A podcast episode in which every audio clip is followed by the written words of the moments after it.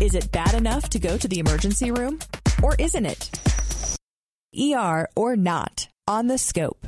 All right, play along and see if you know the answer for today's ER or not with emergency room physician Dr. Jeffrey Druck. Dr. Druck, are you ready? I am. Let's go, Scott. All right. So, playing softball and you take a line drive to the forehead, or maybe you're playing soccer and the ball really nails you in the head. You know, any sporting event, ball to noggin, ER or not. So uh, we see a lot of this, Scott, in terms of people coming in after getting hit in the head.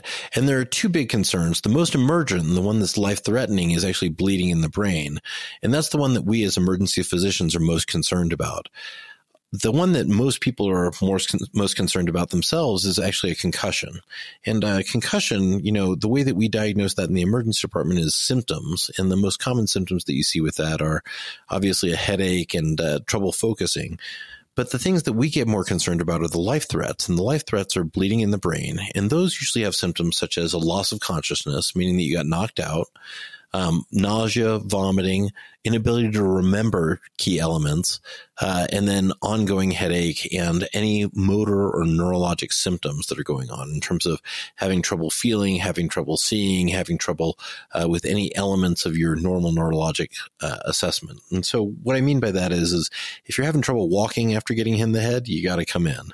If uh, if you're having trouble speaking after getting hit in the head, you have to come in because those are all signs that you might have a bleed in your brain, and that would be life threatening.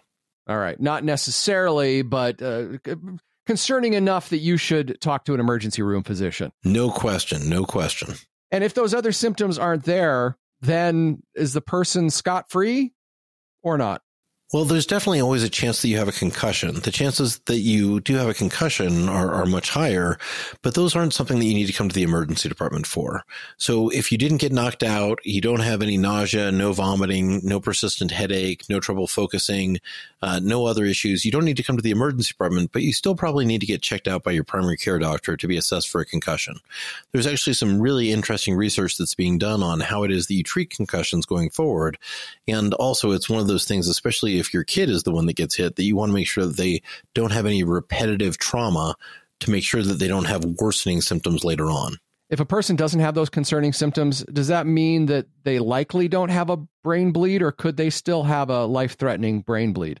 There's always a chance. And uh, I think that we've all heard about cases that have happened in, in the media and some famous celebrities that have fallen down, hit their head, seem to be fine immediately afterwards, and then subsequently have something that's life threatening and end up dying from it.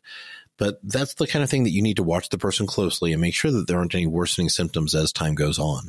All right. And how often do you see that type of thing from a, like a ball to the head from a sporting event? Does that happen quite a lot or not very frequently?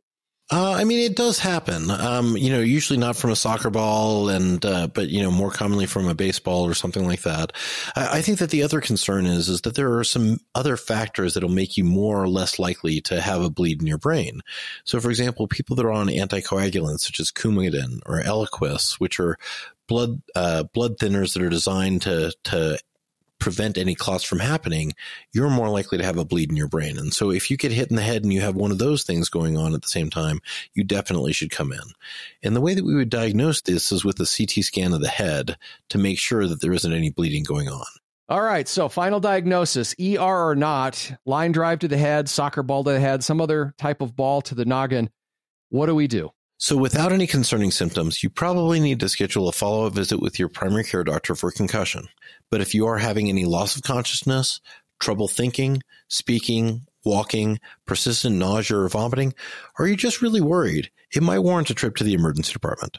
Have a question about a medical procedure? Want to learn more about a health condition? With over 2,000 interviews with our physicians and specialists, there's a pretty good chance you'll find what you want to know. Check it out at thescoperadio.com.